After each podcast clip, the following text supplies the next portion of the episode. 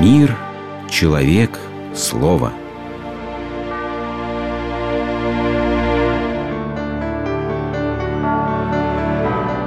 Религиозная энциклопедия. Психология и духовность.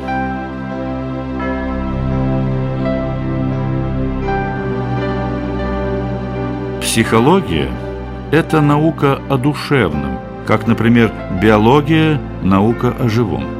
Христианство же – учение о том, как обрести спасение души.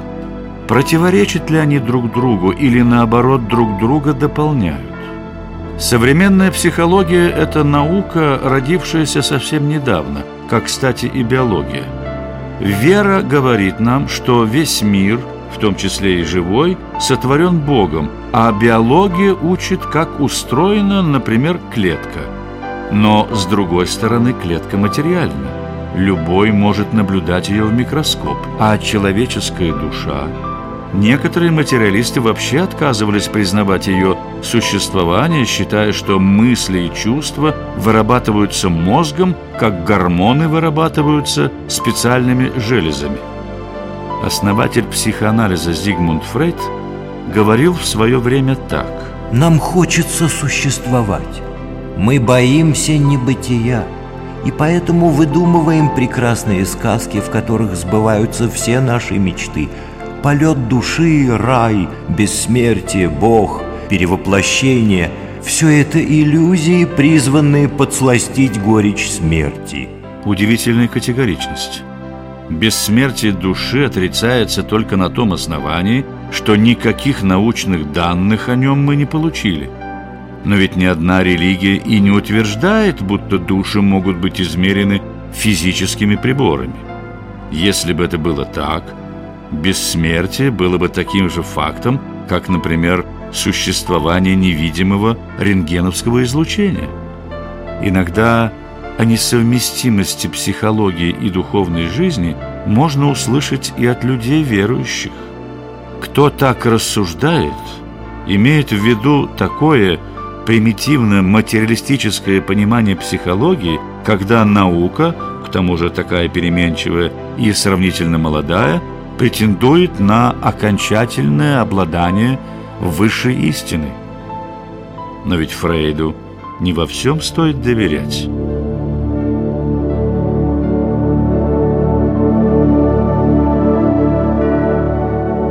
Но для некоторых верующих психология, психиатрия, психотерапия не просто допустимы. Они становятся их профессией. Вот что говорит о своем двойном служении православный священник и одновременно психолог Андрей Лоргус. «Я служу человеку и сам являюсь человеком. Служу спасению души и сам нуждаюсь в спасительной силе Церкви. Служу строительству богоподобной личности и сам строю свою. Наконец, учительствую и сам являюсь учеником. Значит, вполне возможно комплексная забота о человеческой душе, которая включает и духовничество, и психологическую помощь. В самом деле, то и другое ставит своей целью восстановление целостности человеческой души ради ее жизни в мире с самим собой и другими людьми. Духовник добавит к этому и прежде всего в мире с Богом. Одно едва ли возможно без другого.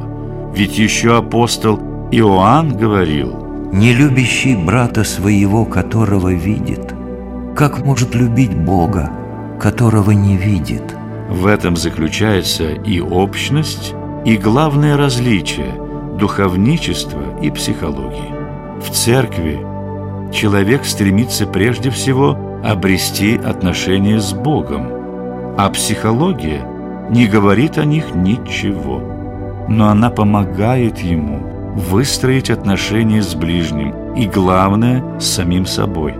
Вера говорит о главном о цели нашего земного пути. Психология же помогает нам собраться в дорогу, и не стоит пренебрегать ее советами. Да, во времена отцов церкви психологии как таковой не существовало. Но и отцы признавали все многообразие человеческих душ и прекрасно понимали, что нельзя давать никаких общих абстрактных советов. Всегда надо соразмерять наставление с личностью человека. Есть древнее предание о двух монахах, впавших в один и тот же грех. Им был назначен срок для покаяния, и вот один из них горько оплакивал свое падение, а второй радостно благодарил Бога за прощение. И при всем внешнем несходстве отцы признали их покаяние равно честным. Так бывает и в наши дни. Один человек стремится к деятельности среди людей, а другой – к одинокому созерцанию. Один живет творческими эмоциями, другой – логикой и рассудком. Один поступает спонтанно, другой все заранее планирует. Не счесть различий между людьми – и настоящий опытный духовник никогда не скажет человеку «ты должен стать кем-то другим». Нет, он постарается помочь человеку открыть в себе самом неповторимый образ Божий.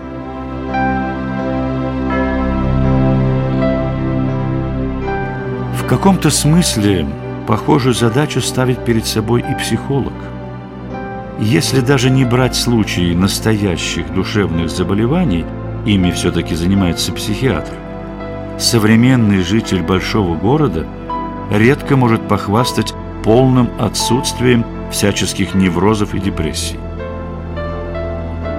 Обращаясь к Богу, принимая исцеляющую благодать в церковных таинствах, человек, конечно же, преображается – не случайно они подаются ему во исцеление души и тела. Но хорошо, если и при этом он заботится о своем теле, укрепляет его здоровым образом жизни, а при необходимости принимает лечение. В такой же заботе нуждается и душа. Помощь профессионала и ей бывает полезна. Исцеление от невроза, конечно, не избавляет человека от греха и не делает его святым, но пока невроз есть, слишком велик риск, что духовная жизнь будет нести на себе его отпечаток. Так неправильно сросшаяся кость делает человека хромым, и необходима бывает операция, чтобы вернуть ему нормальную походку. Секрет – многих искажений духовной жизни, от средневековой инквизиции до банального хамства и кликушества, именно в том, что люди принимают свои душевные переживания, и порой нездоровые, за события духовного порядка. В программы духовных семинарий уже включается такой предмет, как психология. Будущим пастырям он действительно необходим. Все чаще говорится о таком направлении, как православная психология, которая призвана сочетать православные ценности с определенными психологическими методиками. Что же, в свое время христиане воцерковили античную философию и риторику, отбросив явно языческие элементы и приспособив к своему вероучению все остальное. Возможно, в нашем веке подобная судьба ждет и психологию, даже если против такого подхода и стал бы возражать Зигмунд Фрейд.